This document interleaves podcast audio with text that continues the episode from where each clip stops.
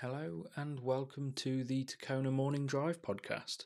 This episode, I am joined by Ian Callum, who is an automotive car designer. He's a man who I've looked up to since I was very small, so this was a very proud moment for me to have him on the podcast. Anybody knows anything about my past will know that the Takona name comes from the imaginary car company I created as a kid because I wanted to be a car designer to sit down with a man who has lived that life was a real honor for me and a real moment of pride to be able to sit and hold a conversation with him without acting like an absolute child going oh my god you get to draw cars. Oh my god you get to draw cars. So this was a really nice episode to record and Ian is a absolutely lovely guy. So on with the podcast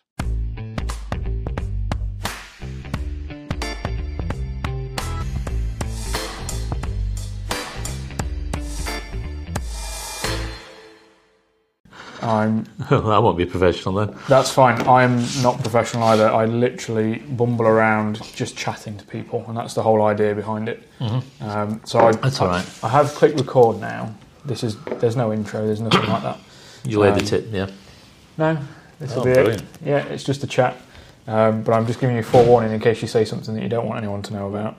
This is being recorded, and if you do say something like that, tell me, and I'll have to do some editing. Um, but no, the whole the whole premise behind this is that it is a casual conversation, and the idea is to effectively demonstrate what conversation looks like. Um, because what Takona stands for is getting people to talk and to get people to just chat to one another to help make a difference. So sure. the idea is to kind of go, look how easy it is to talk, and here's an interesting, hopefully, conversation to demonstrate that. Um, so that's it basically. That's fine. That's all you can expect from me is to me to go. Let's have a chat. Um, Put my phone back on then. Yeah, if that if that goes off, it's you can, it, uh, can always pause. Um, out the two of us, you are much busier. Um, I literally was sat in my office this morning sorting out orders and not doing much else. Whereas I've had to find an hour in your week to, to pop over. Um, so, for reference, I am joined today by Ian Callum. So thank you very much. You're welcome. And there's only one question that I have in any sort of structure, and that is who are you and what do you do? Oh, who am I? I ask that question myself every day. Who am I? Um, especially getting later on in life, you really start to question who you are and what you've done and where you might be going. But as C.S. Lewis said, um, you're never too old to start a new adventure. So that's what I'm doing now, I suppose. So who am I? I'm, I'm, I'm I'm a, I am a car designer of 40 years professionally. Yeah. Uh, that means working for someone else or other clients. Um, before that, I went to various colleges. Before that, I was determined to be a car designer. I went through a fairly academic um, uh, time at school. I went to an academy. It was uh, it was all about the three R's, as we call them. Um, frustratingly so for me because I was more interested in engineering and design than French and English. Right. But uh, but anyway, I got through all that. It was a means to an end, and eventually I went off and did industrial design in Glasgow. And I I'm just going to turn studied. slightly so that it's not as both facing the same wall. Yeah, okay. so, um, and then I went to the Royal College in London uh, to study automotive design. So amazing. Then Ford, I went to Motor Company for 11 years, um, where I learned a lot. It was a little frustrating at times because the hierarchy in those days was quite quite established. If you're younger, you got small stuff to do, and if you were older, you got the big stuff to do. And then uh, I went to TWR in Oxford for 10 years, and then after that, I joined Jaguar 23 years ago now. Wow. And I retired three years ago. And by retired, you mean you started working for yourself? Really? Well, I didn't know what to do. I, I, I knew I couldn't go off and, you know, take up gardening or anything. That wasn't going to be for me. So, um, so you did what most people do in their retirement and started an entire company that. Uh, yeah. I, uh, I set up with a few friends of mine who are fellow directors. It's not just me, there's four of us all together. Yeah. But David Fairbairn and I, and I, I, David worked for me at, when I was at Jaguar, you know, we always had this idea that we'd perhaps one day start a business together, which eventually I waited until I retired before I could do it because I felt a need to do the job that finish the job that I was doing at, at Jaguar, and that's what I wanted to do first. So at the age of 65, we started this business. Fortunately, David's much younger than me, so he's got a bit more energy. Well, that gives you the freedom to do things like sit next to me with a sketch pad and chat Yeah. about cars and drawing Yeah. and all sorts of I things. mean, part of the premise for me was that I would spend more time designing and less time running or worrying about the business. Yeah. Which is sort of ended up the way it is, but um, you know, you still have, you still, we've still got a number of people to look after, and you still have, you know, people to pay and and and, uh, and make sure we have the work coming in. So that's It's probably quite difficult not to try and get involved when it's your name on the. No, I try and forget about that fact. Um, it's a convenient Sorry. name, but uh, no, it's a convenient name because people probably know it. But it's very much a joint, a joint venture with Yeah. four directors. Um, we've got an engineering boss. Uh, Dave is a kind of working MD. I'm the designer, and we've got a financial man. That's a So pretty good good uh, balance. good split between Yeah, everyone, really. yeah. And I, I imagine it allows people to kind of use their own strengths in the best best way, doesn't it? Hmm. Um, You know, and we do, and it had to be that way because I don't want to. I mean, I I looked after when I was at Jaguar. At any one point, I'd be looking after maybe three, four hundred people. it's quite a lot, that. It's you do feel it. You feel the you feel the, the the pressure of it. Not so much towards your team, but making sure that the teams are doing the right things.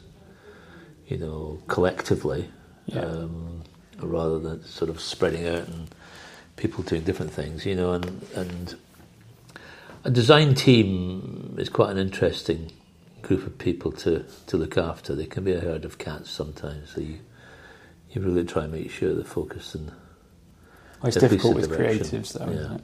Yeah, it's challenging. Yeah, because It's challenging, to say the least. But you know, I'm as guilty of that as anybody else. or by nature, to be kind of creative, you, you're not necessarily walking the the lines that are dictated to you, and you're not uh, following set paths and fitting in boxes, really, are you? No, but what people don't realise is that you know people, and I hate this um, this term that journalists use. You know, so and so penned the car. It's almost like you did a sketch of it and threw it over the wall, and a bunch of very clever people made it happen. It's just nothing like that. Yeah. Um, you come up with ideas, you manipulate ideas, and hopefully, as a director, my my my job was to try and direct to the ideas I wanted, I felt was correct for the brand. And uh, and then you work with it for three, four, five years until it comes to reality. And the designers or the, the design people involved are involved right through the production. Yeah, And you know, at anything at any one time, anything up to maybe three, four hundred people involved in that, not just in design but everywhere else. So the policing of the project and turning it into reality is the biggest part. And I think if you look at successful designers um, in history, it probably wasn't because they were the most creative, or in fact, creative designers can be just a real pain, to be honest with you. But you know, you've got to get people who can be creative within the boundaries of which you are, are can work yeah, and, and that's quite demanding. And um, and then you have to try and hold on to that creativity right through the process. And as a car is being developed, it probably has to go through hundreds of different uh, processes and gateways and opinions and uh, you know and, and attributes. Uh, you know, any car has anything up to about 200 absolute attributes that they have to meet yeah, according to management. And you have to feed this car through all these. it's you know. amazing any cars ever get made. It- well, I often think that when I get to the end of it, I think, how did we manage that? Yeah. Because when I think that, you know, if I wrote a book about any one of them, you could write a whole book about how a car comes together and what's involved. A lot of people would disagree with this, but this is what I observed. If you were to, you've got a program director who will look after the big picture of uh, budgets and how the car comes together, and and, and bringing the attributes together. Yeah, Um, that's okay. I'm sure that will not be too loud on the microphones. don't Um, worry. But uh, you know, at any given time in a car process, ask the designer. Yeah, They'll they'll know They'll know where that part or that part of the car is in the process of it coming to, to reality, whether it be the even the cost of the part, where it's made of, who's making it, who's supplying it, you know, where it is in the time time frame and, and all that. The designer will know. Yeah. And designers tend to have a much better picture of the bigger picture. Well, because there's so much that they have to create. Of course, you know, you're looking after the interior. You're you're responsible for every component you mm. can see, and uh, and often a lot of the components you have to manage you don't see because if you don't manage them properly, you're not going to get what you want. Yeah.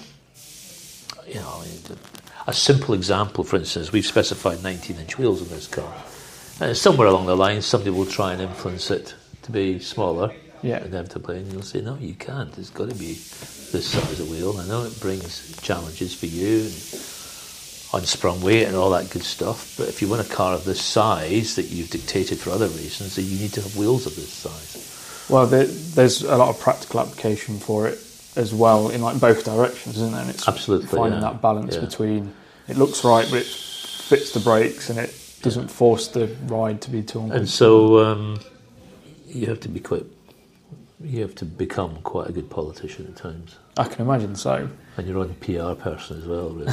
try and make sure people do listen to you. Well, it's you kind of sit within like the two realms of what it has to creatively work. So you have to manage that side, and then it also has to financially work, and it has to practically work, and you kind of sit within the middle of all of these things pulling against how. Yeah, the forces out. are coming and going. I mean, designing a car are incredible. Um, you know, we have all these attributes we have to attend to, and then you have to go and discuss them, yeah, um, challenge them, try and change them if you need to. You know, and often we would come up with a shape or a design. And to be honest with you, contrary to what everybody thinks, we, we, we get a brief. I don't know most designers even see the brief. They know we're going to do another saloon car. Here's the length of it. Here's the wheelbase, and let's get going. You know, and you, you naturally know where your legislation is going to take you. Yeah. And um, out of experience. And then you get into the more subjective areas of, well, we want another 10 millimetres headroom. You say, well, that means it's going to change the exterior shape. So you go back and you challenge the structure of the car to see if you can get that 10 millimetres somewhere else. Yeah. And it doesn't sound very much, but when you look in the shape of a car, 10 millimetres in the modern car is quite a big difference, yeah. And people ask why cars look all look the same. Well, we've got the same set of rules yeah. that we have to live by, whether they be cost, physics, legislation, manufacturing. They're all the same set of rules. Well, now that things are a lot more like safety focused as well, that legislation is yeah. kind of dictating a lot of the sizes and shapes and yeah. materials that we can use. Just yeah. because the headlight has to be X amount of millimeters off the floor, and it has to yeah, this a lot level of, curve and stuff. Yeah, fortunately, with new headlamp technology, we can be make them much slimmer and smaller and bring them down. But uh, but yeah, I mean, there's one that always used to, to catch us It was unbelted occupant. There's a there's a rule 208, I think it's called. It's the US rule, which says that at 30 or 35 mile an impact, the occupant's trajectory of their head cannot touch the header. Right. Okay you, and you can calculate the trajectory. Yeah. And um, it means if you design the header too close, which in a lot of old cars probably wouldn't pass it, you take an E-Type something, they wouldn't get anywhere near it. Um, they would fail. So it's got to be a certain distance, which makes it a certain height, a certain. Yeah. And you won't put more rake in the screen. It means you've got to make the car higher because you still got to meet that clearance. Yeah. Um, and so on. And that's just one of many, many regulations. I imagine you're very envious of the designers from like the 50s and the 60s that could have so much more freedom to be they did creative yeah, in the styling. They did, but they didn't have the technology that we can put into cars. But no, I don't. People say, you know, I've I've actually spoken to race car designers or sports car designers who've done or track car designers who who say to me, "How do you put up with all this?" Well, you don't put up with it it's just a fact of life. Yeah. know, design is about taking all the facts and dealing with them. And if you can't do that, you're not a designer. Yeah, I can you know, I mean, a, a, race car designer has to deal with aerodynamics, and he's not going to try and cheat physics in order to get something different. Um, uh, what I do is more subjective. It's not down to a set of facts. It is quite subjective, but you have to deal with the facts. Yeah. And I don't find that a problem. That's what design is about. I guess it gives you some outer limitations as well, which helps to Huge. to go right. We've fit. Then the within this. challenge is to try and create something within those limitations, um, whether they be physics or, or, or, or whatever, Yeah. um, that looks at least a bit different from everybody else's. I say because a lot a lot of cars these these days they're getting a little bit more kind of similar shaped blobs with four wheels and ridiculous ride heights and things. But a lot of manufacturers Called have- SUVs. Yeah, they don't work for any sort of design language. Apparently, they're very difficult to make look nice. And Yeah. funny enough, just this morning I was reading the Road Rat magazine, um, issue number ten, if anyone's interested, and they were talking about design language and how an SUV effectively makes it almost impossible to design anything interesting because the proportions make it all a little bit too Yeah. like lumpy and bumpy. And I think the Rolls Cullinan was given as an example of Who was? the Rolls Royce Cullinan, no, their SUV. Yeah, well, I, I challenge that, frankly. Yeah. No, I, I, I understand that. It'd be a lot of pressure to get the hard points, you know, uh, the physical hard points into the, the corners that that that uh, that certain other parts of the business would expect you to meet. Yeah.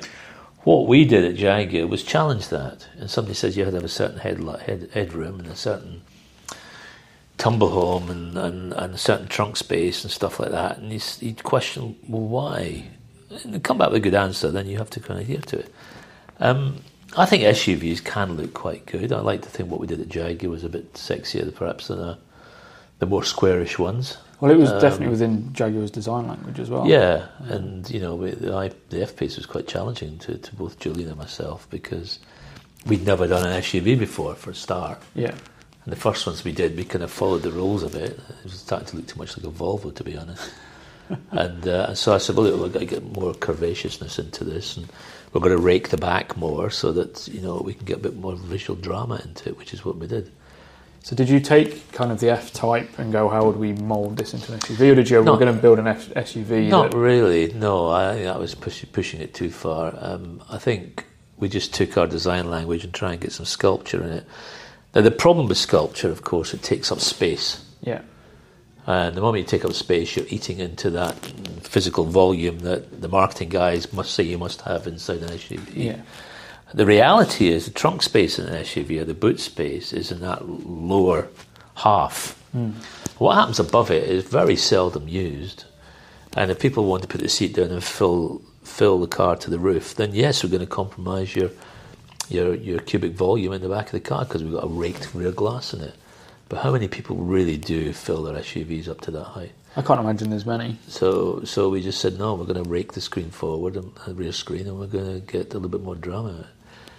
When we got to when I got to the I-Pace, that was a different. Um, That's a completely different type of car entirely, almost. it, it is, but it had to be an SUV for a number of reasons. Uh, the marketing boys wanted an SUV. I think it's because they um, probably felt they were easier to. Well, it was where the marketplace was, you know, and it still is. That's what people buy. That's what saved Porsche, isn't it? It saved Porsche and it probably saved Jaguar as well. I mean, the F Pace did a lot better than the saloon cars. Uh, E Pace does better than the saloon cars, and, and likewise the I Pace. I'm not sure where it is in sales, but but um, it was a new sort of vehicle, and because we had a skateboard platform, we could change the proportions of it completely, which Yeah. I was determined to do.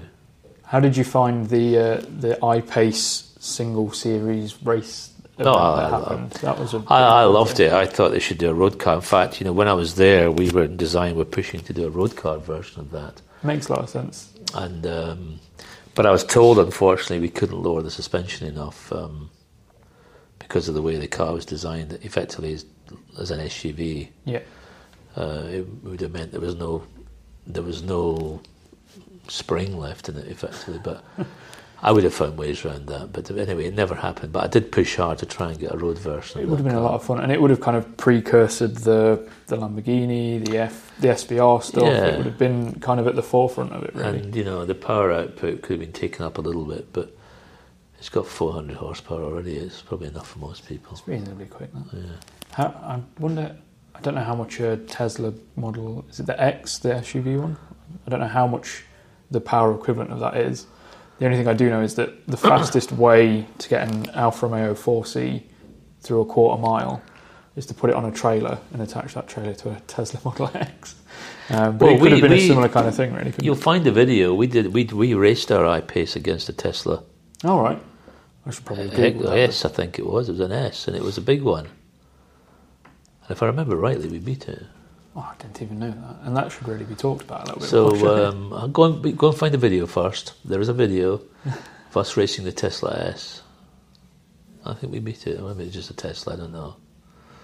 Maybe it was just a Tesla. Yeah, was Tesla S. But um, yeah, Oh. it's there somewhere. They, they'll be on the YouTube somewhere. They'll, they'll be. I'll probably find it after we finish chatting. To be fair. As I said, don't quote me on it, but it's probably a bit late for that. So you said that you had like been like wanting to be a car designer since you were a kid. Like, how did that kind of passion come about for you?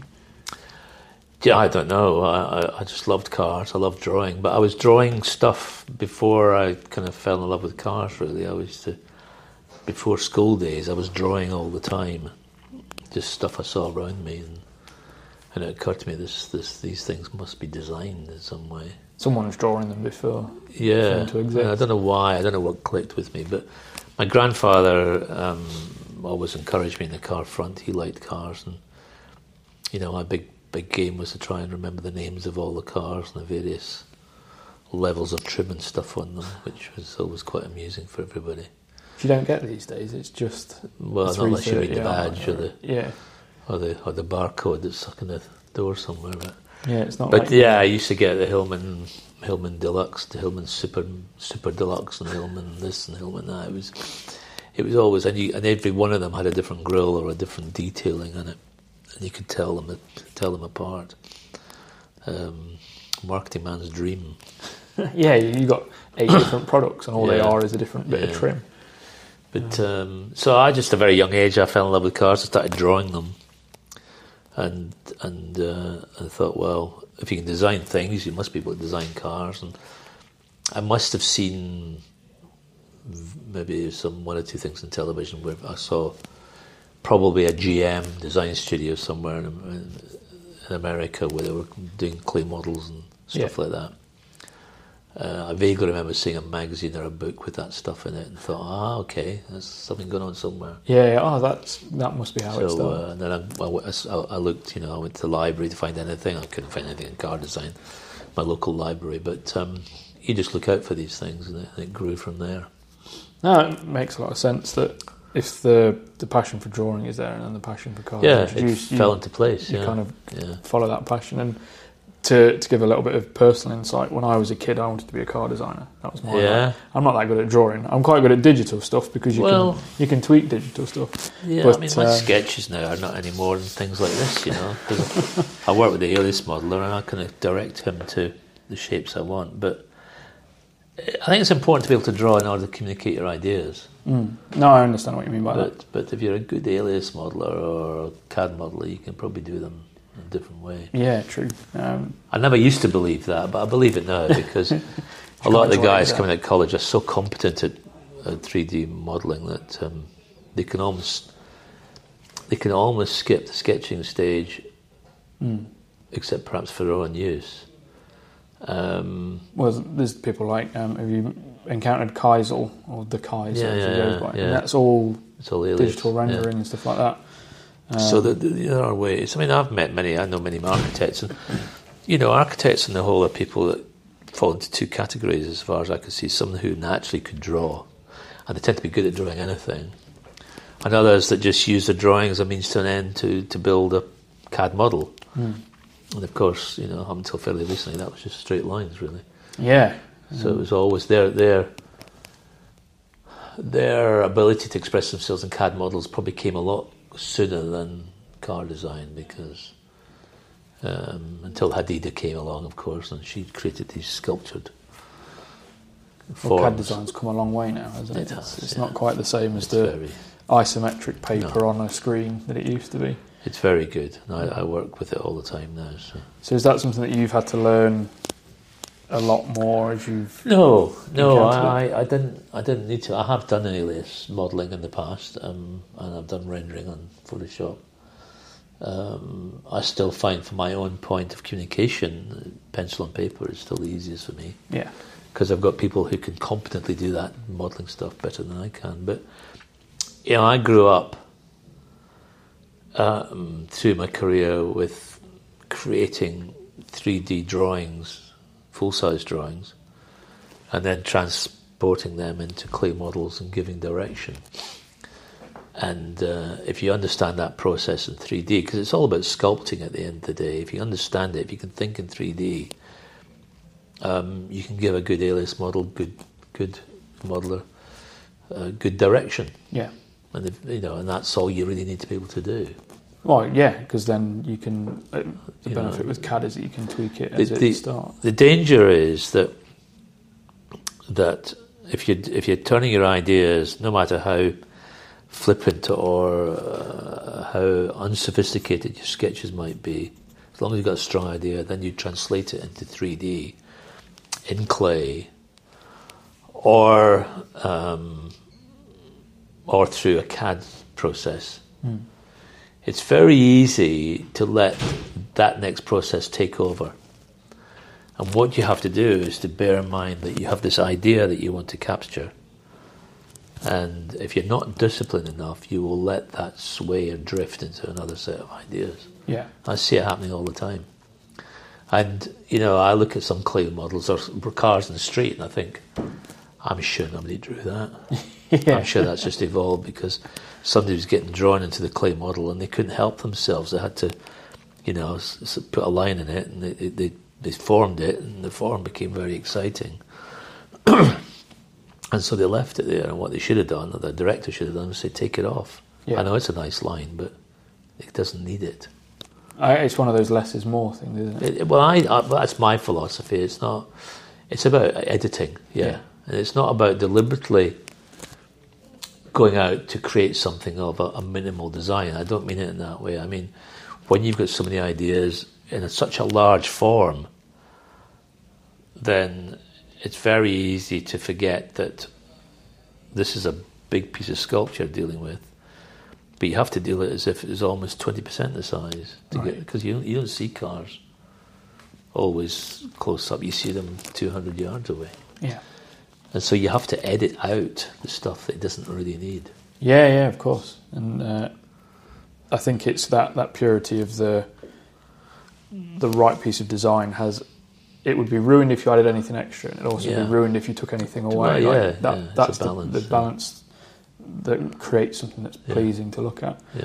Um, the stark contrast of that being like the Pontiac Aztek, which has so much going on and no creativity. Well, yeah, somebody could argue that's very creative, but it's not under control. You know, it's not disciplined. Yeah, no, that, that's another. But you know, I mean, it's like I'm not saying anything's right or wrong. I just I have a point of view, and it doesn't always agree with what other people. Yeah, well, in all fairness, your point of view has created some rather lovely looking pieces of, uh, of design. Thank you. it's uh, it's not like we're sat. They're holding out all right. Yeah, it's not like you're the guy from the Aztek and I'm going, oh, that looks great. And you're like, oh yeah, it's fantastic. You are the the Vanquish designer, and you did quite a few very interesting cars. And every time I see an XF estate, I'm like, oh, you know, Ian Callum designed that one. He follows me on Instagram. I'm Um, particularly pleased with the XF. Of course, it's not just me. I've got a team of people who do a lot of that stuff. But yeah, but I do try and impose my philosophy on them all quite without compromise. I think, which is frustrating for individuals. But um, yeah, the FX, the, the XF estate is quite. I, I see them on the road, and especially if they're black with the twenty-inch wheels, they look pretty cool. Actually, they're a very lovely car, and it's a real shame that they didn't do a ah. Oh. full blown like SVR spec. well, we we did do on the first model. We did do the RS, Yeah, of which there are very few, by the way. I mean, not even a hundred. so if, if you can find one, then it's. So I saw one for sale recently. I think it went for about forty plus thousand. That's not that high money for the no, kind of car. No, but I really. think given that another five years, that'll be a very rare car. Well, coming Plus from the man already. himself as well. Like, if anyone listens that buys cars, so a friend of mine has a TWR XJS. Oh yeah, Sat in his. Uh, he's got about thirteen XJs, I think, at last count. that's keen. Um, he's only twenty-seven, I think. It was my birthday the other What, week. what, what, what models you got? All of them are just Oh, uh, 300. pick an XJS, he's probably got it. XJS. Um, the, the 12s, the S, everything. Oh, the XJS, of course, yeah, the, Um, the, the, the, the, the Walkinshaw racing ones. And then he's got like a couple Jag of Daimler double sixes. He's the old Jag guy. He's younger than I am, but he's the old Jag Oh, guy. good for him. He Somebody's saving them then. yes, it's basically what he's getting known for as well, Yeah. which is hilarious because he's so young. Um, Ah, that's good. but uh, he has a TWR one, and I didn't know what TWR was. Yeah. because I'm ignorant to most things in the world. And we have this running joke where They were a great he secretly wants to put V8s in all of his cars, even though he hates the idea and he loves Jaguar's lovely old V12. So I made a load of stickers for him that say Mr. Hellcrate, and I stuck them on all of these cars. They literally just went around his whole workshop and just stuck stickers on. And one of them's next to the TWR sticker because I was so scared to take anything or touch anything that I didn't want to ruin this lovely, uh, lovely old Jaguar. I think it's a Chaucer one, Right. if that's the right pronunciation of it. Yeah. Um, but I, I didn't really know what TWR was.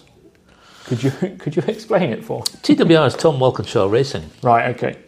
and um, I worked for him for 10 years, and it was probably the best working 10 years I ever had. He was a great boss. He, he was uh, quite a.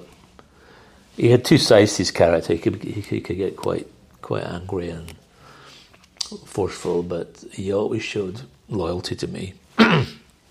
and um, he kind of understood being a designer that I was needed the space to do what I needed to do, and and he, he put a lot of trust in what I did. Um, and so, the first I left Ford, I was I was, I was at Ford in, in Essex, and I was frustrating at not being able to get onto the, the big design stuff. So Yeah. I thought I'll take a chance for this TWR company. Uh, they raced Jaguars, they were well known for that. They raced Le Mans Jaguars and won Amazing. uh, on two occasions.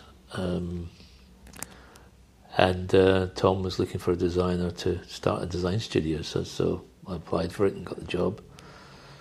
I just finished at Ghia Carrozzeria in, in Italy, so I had a bit of a portfolio there that I could show what I was managing.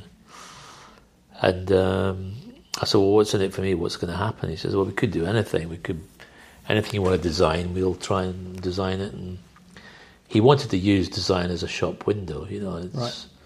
he had an engineering business which was flourishing, but he realised that if he didn't have a design department, he couldn't Got to show off. it. Yeah, and he understood the value of that. So, but the short of it is, one of the first projects we got was DB7. Oh, amazing. And so, you know, at tender age of 36 or whatever it was, I uh, I got to design a, a, an Aston Martin, which was really the start of my more um, more visible Well, you're still doing it now, really, aren't you? Yeah, yeah. That's. I mean, that's what you're you're So- getting more known for in this space at the minute. So yeah, I did a few Astons, and then I went to Jaguar. But but TWR, um, we we did a lot of stuff there. Some of it people know, some of it people don't know. Um, What's probably the most well-known one from TV, aside from the Aston Martin? well, the Aston Martin I did the Vanquish there as well, uh, which started off called Project Vantage, which was actually a different car, but the same theme. Um, I worked in the Rover 75 estate car with Oh, Richard right. Woolley, you know. Um, I overtook a Rover 75 in I my Renault see- yesterday. Don't see many of them left, do you? But They weren't but- happy about being passed by a Renault 5 either. Um, it was a good car actually, the 75. It was a shame BMW completely binned it, but there you go. That was politics at the time. Um, uh, what else? Did Ford Puma there. oh, Did a lot car. of. We did it. Funny enough, ironically, I did quite a bit of work for Ford as a consultant, just for odd projects that may or may not come to fruition. Most of them didn't, but they were kind of thrown into the fold. He kind of leapfrogged up the ladder to where you were trying to get when you were. Oh, totally, yeah, totally. And and uh, what else? Did the R, uh, Nissan R390 Le Mans car? Oh, right. Because that had to be homologated as a road car, and the racing guys found that difficult to get their head round. So Tom said, "Well, you design the body for it." Uh, so we did. Um, I don't know if you know that car, but it's quite uh, quite a, quite a pretty thing. It's another one that's getting on the Google list. Um, uh, what else? I don't know. We did oh, Volvo C70. We did with Peter Horbury. Very So the. C70 was designed in Oxfordshire. not not not Gothenburg. Um, but uh, I did work with Peter on that, and Peter was chief designer for Volvo, and um, he basically gave us a job. And of course, then TWR then built the car. Really? And yeah, yeah, they built it. They built the production. Oh wow! They So all these cars that you think are made of in the North Arctic Well, Circle. no, we actually built it. Okay, so the Volvo was actually built in, in, in Sweden, and, uh, it was a mothballed factory which was completely desolate, called Uddevalla.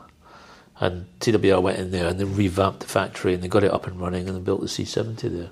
Oh, so it was built in Sweden, but In it was Sweden, thanks to the but it- British it- TWR influence to get it. Back yeah, we had an office there and did a lot because Tom raced the Volvos. They, Maybe he started off racing the 850 state car uh, in the British Touring Car Championship. Was that the white and blue one? Yeah, this Yeah. the security car one. Which is a wild thing to have been in the touring cars, really. well, it was. It was a lovely story about that. Yeah, but he said to me, he says, "What's more aerodynamic, a saloon car or a estate?" And I said, the "Estate cars are more aerodynamic." And he went, "Right, okay, we'll race estate cars then." there was no rules to say that we couldn't, and uh, and so um, we just went ahead and did it, and it worked. And then the BT, the, the British Touring Car Championship people, people said, "We're not, we don't like this. We're going to have to change the rules. So it's got to be a saloon car."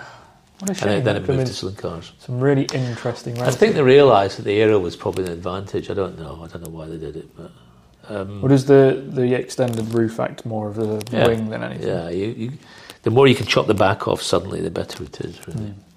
I, fun, this bloody road rat. I read that at the right time this morning. That had a, a bit about how because they, they used to have those sweeping curves that would Mm. go almost down to nothing at the back, Teardrops, yeah. and it was kind of within automotive design. I think it said like it was actually better to kind of chop it off at the end. Absolutely, And in the early days of aerodynamics, that's what they were learning. yeah. Um, Well, if you look at the E-Type, Malcolm Sayer designed the E-Type he designed it sort of so the air would try and come together, but it, it needs to be very long, so the E-Type aerodynamically wasn't very good. Um, which is why the McLaren Speedtail has yeah, speed tail is all about a at the back. s- sweeping sweeping line. Um, so rather than then they came up with the Kamm tail, which cut the air off, and that's why. If you look at a DB5, then you look at the DB6, it's got the big spoiler on the back. They Yeah. realised then, and the reason the XJS was so square is because Malcolm Sayer realised that cutting the back off was more aerodynamically um, efficient than than uh, than having a curved Mm. curved corner. Um, ironically, squarer cars are more aerodynamic than curved cars. So my little Renault 5 out there They're probably might, quite good, actually. might yeah. be quite aerodynamic compared Probably. to my little curvy GT86 I've got, Probably, probably, yeah. which would be a wild thing Well, to find out. you got GT86. That's probably been designed with a lot of aero in mind, more Yeah. consciously, so they they can develop a car much more accurately now as you follow the air through it around Yeah. it. Well, one's from this generation, one's from nearly 40 years ago. that was probably just designed to get as many people into it without taking Yeah. up too much of the road. It was a great piece of design, though. well, that's that's that's Especially- praise. for- for me. Especially, well, it was just so honest. But the first one in particular was um, a lovely piece of layout because it had the engine with the gearbox at the front, Mm. which made the wheels quite far forward. I think the one you've got has got a transverse engine. Mine's the first year of the transverse. Yeah. Um, But I always wanted the first model Gordini, which was a Oh, yeah. fabulous car, but you, you can never find them. So my, my friend with all the Jaguars, I he went all the way up to Scotland to look at a first series Gordini, and then he went with his dad, and they opened the front, and his dad went, "Oh, this has been in a crash." And the guy's like, "What?" He's like, "Yeah, there's damage there." Don't. So they travelled all the way up with a trailer and came home empty-handed. But they have two 17 Gordinis that are believed to be Really? two of the only ones in the country. yeah, Um, they did rust very easily, which is probably why there's only two in the Yeah. country. Yeah. Um, but yeah, the, uh, the the original five was a lovely looking thing. However, mine only cost five hundred quid, so I uh, couldn't get anything more than what I've got for that. Um, I used to have one. I used to have a two door. I would have loved a two door. I really Yeah. like the shapes of the two doors, and you can do a little bit more with them. Yeah, don't know what happened to it. Sold it many years ago. It's probably rusted away somewhere. I think it Or was. I think it was Paris. starting to. I think it was starting to go a bit even when I had it. So.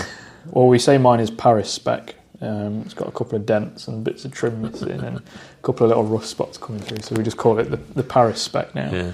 Um, so another kind of thing that a lot of people that aspire to get into car design don't realise is probably the amount of time that you spend in your early days designing boring bits that nobody appreciates. Well, depends how you approach them. Every bit can be interesting, but uh, but my first days at Ford, I was designing steering wheels a lot, Yeah, and you know, which in itself is okay. But once you're onto steering wheel number seven or eight or nine or ten, you get a little bit tired of them.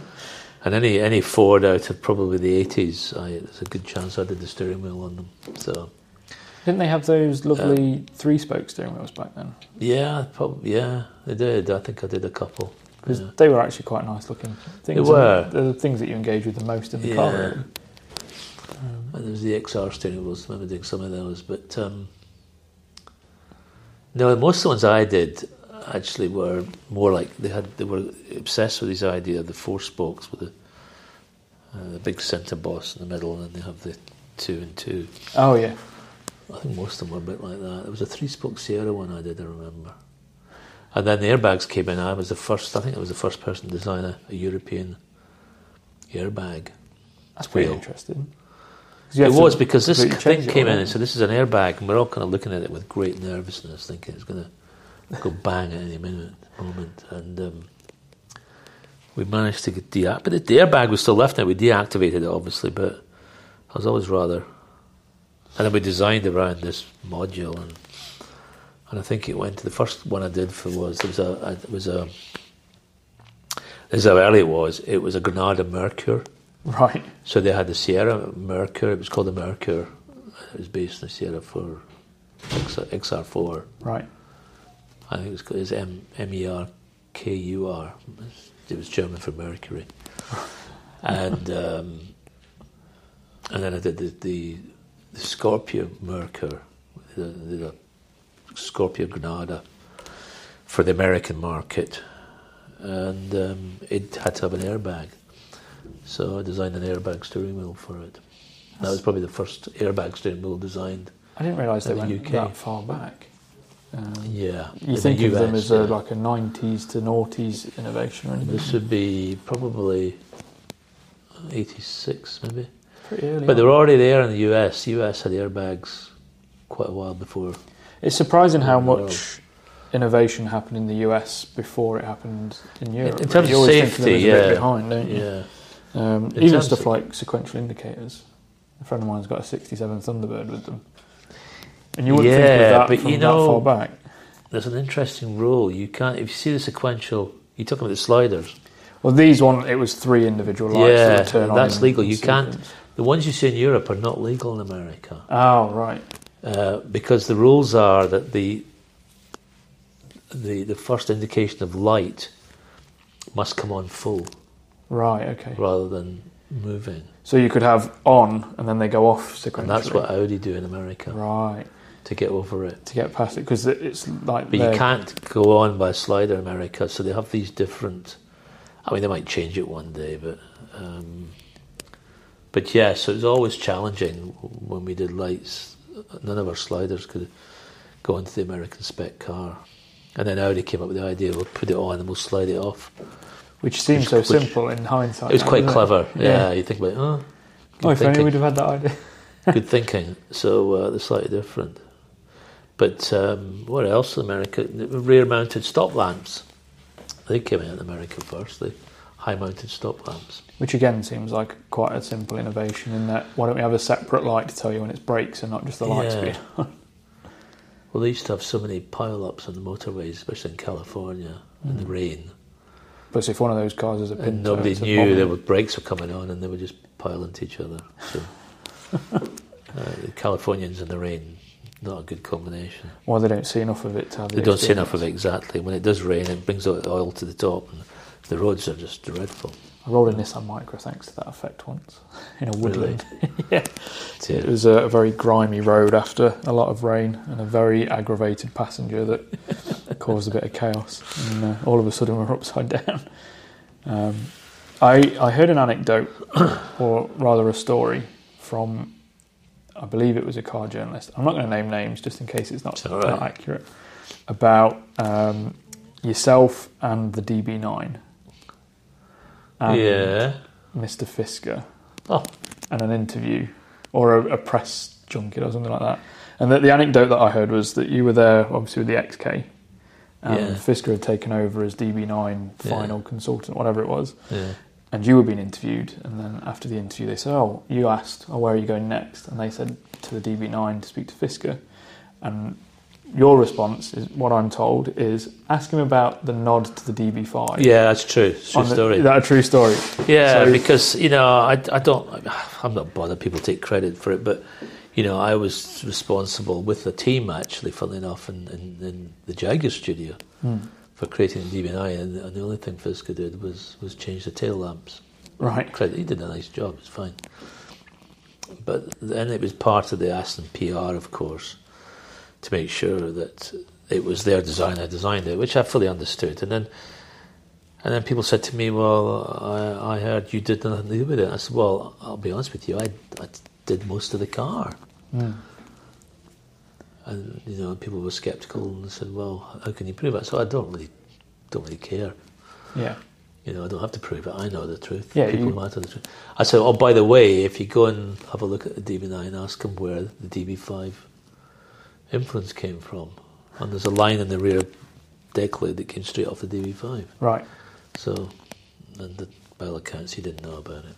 Well, that's that's what I was told as well. Is that they went over and said, "Oh, That's tell fine. me about the DB5," and Henrik he's and, like, I, are, yeah, Henrik and I are fine. We're we're quite buddies, so it's not a problem. But um, and he was following the company, he was towing the company line. But "Yeah, the V8, on the other hand, was a slightly different story. I'd finished the V8, and then he took it over, and, and he changed it, uh, Ah. you know, and changed it a bit, but uh, it's fine. But you know, I'm not, I'm not trying to drag up old rivalries. Or No, like it's that. fine. I don't More of that was a, a subtly I clever. quite enjoyed way. it. Yeah, it was. I quite enjoyed it because I did know about it. I put the line in there deliberately to.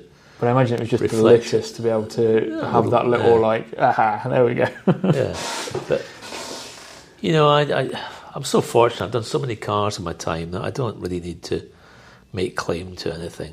That you know, certainly I wouldn't make claim to anything I didn't do. yeah, There's no point in that. yeah. You uh, only stand to get caught out in that scenario. And you know, and when I picked up cars from other people, I would give them the credit for it. You know, I wouldn't. It's fine. It's okay. No, it's it's quite an honest way to get through. Yeah. Which is in, Yeah, So to me, it's not. I think you get some designers who, who love the accreditation, they love the idea of being noted for something, which is in itself a, a, a small pleasure, um, as long as it's good. yeah, Um, but to me, the joy is not that side of it. It's it's it's, it's the creative process. It's the joy, you know. And I'd still get the same joy if people were to never see the car again. yeah. Um, Like for me with with design, so I obviously do bits because I make Sure. all my clothing. It's all, admittedly, I so I've got one of my my most recent pieces that's going on a t-shirt, and Hmm. I have to keep them very simple because of the limits of printing. sure. But for me, I get to basically nice. steal another car Yeah. and then add my style to it. So Yeah. that that will be on a t-shirt. Blah blah blah. I find it therapeutic.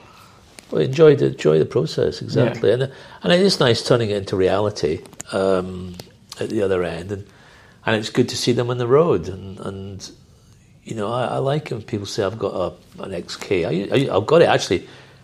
This comment I've had more from people with XKs, the aluminium XK that we did. Is that the second, the last one? Yeah, 2006 onwards. Yeah.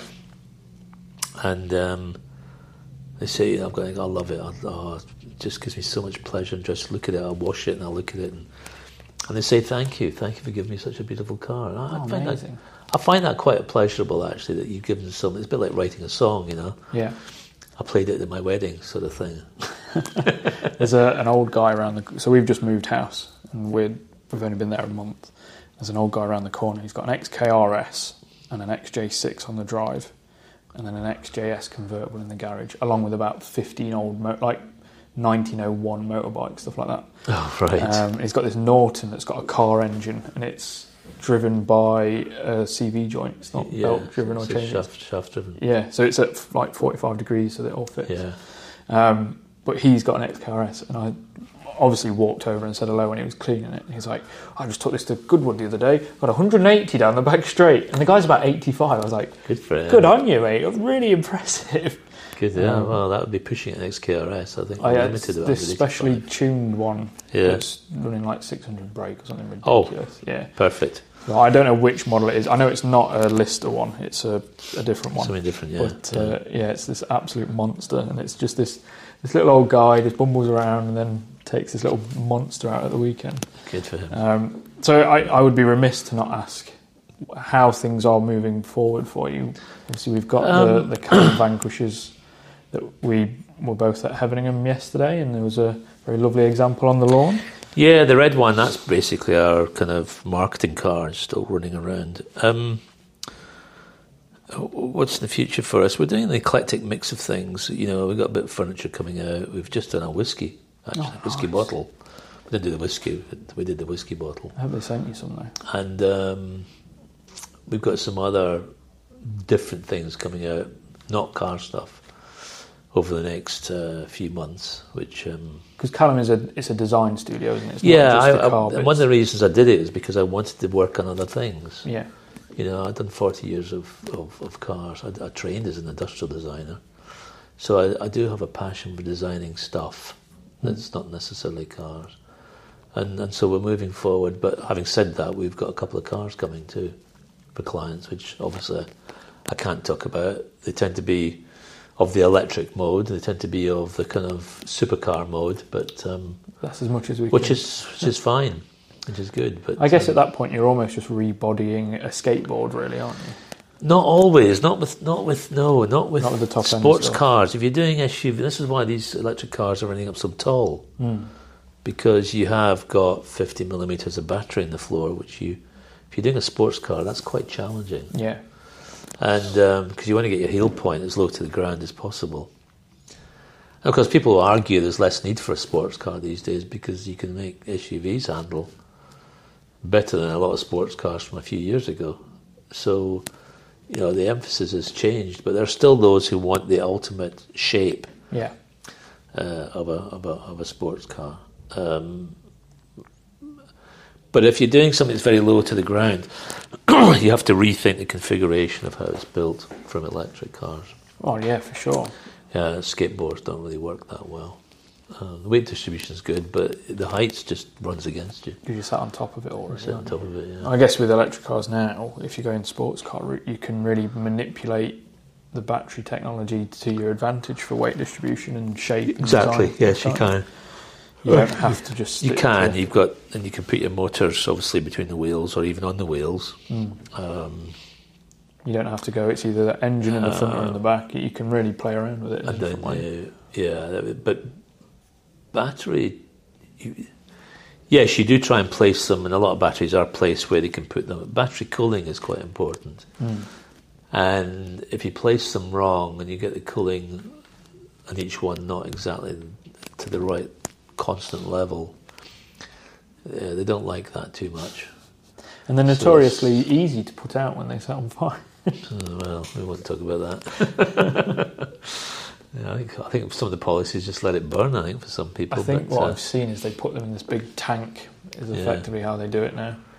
They just put it in a um, big tank. of Let's hope we don't see too much of that. I mean, the, the point is, electric cars are coming. Yeah, They will be the, the mainstay of production by, in Europe at least, by um, 2030. 2030. Yeah. Um, I don't think anybody's seriously designing any new engines anymore. no, they seem to be designing fuels. The Yeah. the thing I think it was on Top Gear. If they're doing fuels, then maybe the engine does have a future. Mm. But what's interesting is if you design a mechanic, if you if you drive a mechanical car, and then you go into the electric car and then you go back again, the mechanical car doesn't. There's a lot of attributes the electric car has, the mechanical car just cannot have Yeah, without excessive amount of power. Yeah. It's, it's one of Yeah. those where if you're if you're going to continue with mechanical car, you make them about the driving experience and not You the have speed to. because you can't compete with this. You can hardly compete with the acceleration of an electric car unless you're really working very hard. Mm. Um, you know, and I had an I-Pace for uh, a year or so. I assumed that that one that's out in the car park was yours. No, and you came and said hello, and it, you were in the lovely old six three five, Yes. which I was ogling while I was not paying attention. It's funny how many people notice that car. It seems to have caught a lot of attention, but uh, Oh, it's, it's a lovely thing. it's a very handsome car. it's it's one of those where it's now kind of almost timeless, really, isn't it? It's coming Yes. to its It's coming its own. its yeah. maturity. As good design should. yeah, You know, I don't. I don't think its successors will do as well in, in the in the beauty stakes. in time to come. especially the kind of the mid 2006 series that they came out with. I think that one, that period of they all got BMW design. bulky, didn't they? Yeah, it's one of those that's a bit marmite, and unless you see like an M5, you know that it's got the V10. I don't think if it had the V10, it probably wouldn't be as exciting Yeah, as, as it is made out now. Because the the shape before it was arguably one of the best, Yeah, yeah. um, even yeah. with the V8. Like that was, for me personally, that was my favourite M5 anyway.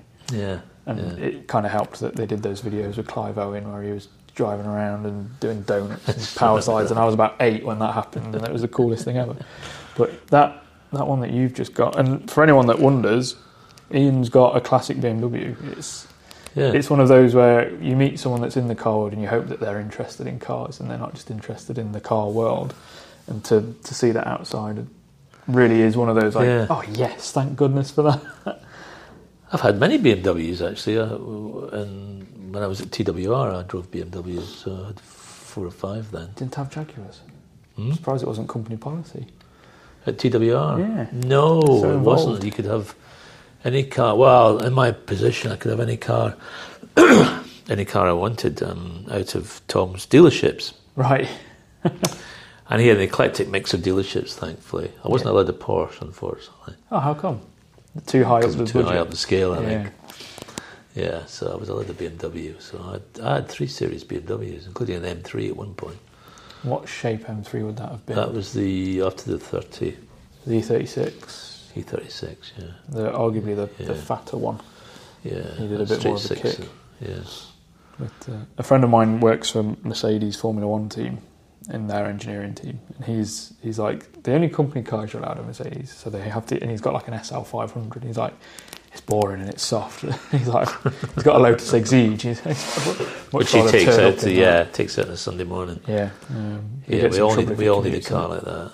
Well, I've done the opposite thing, and I have a, a daily driver, which is the sports car, and my uh, Sunday car has very quickly become a forty-year-old hatchback.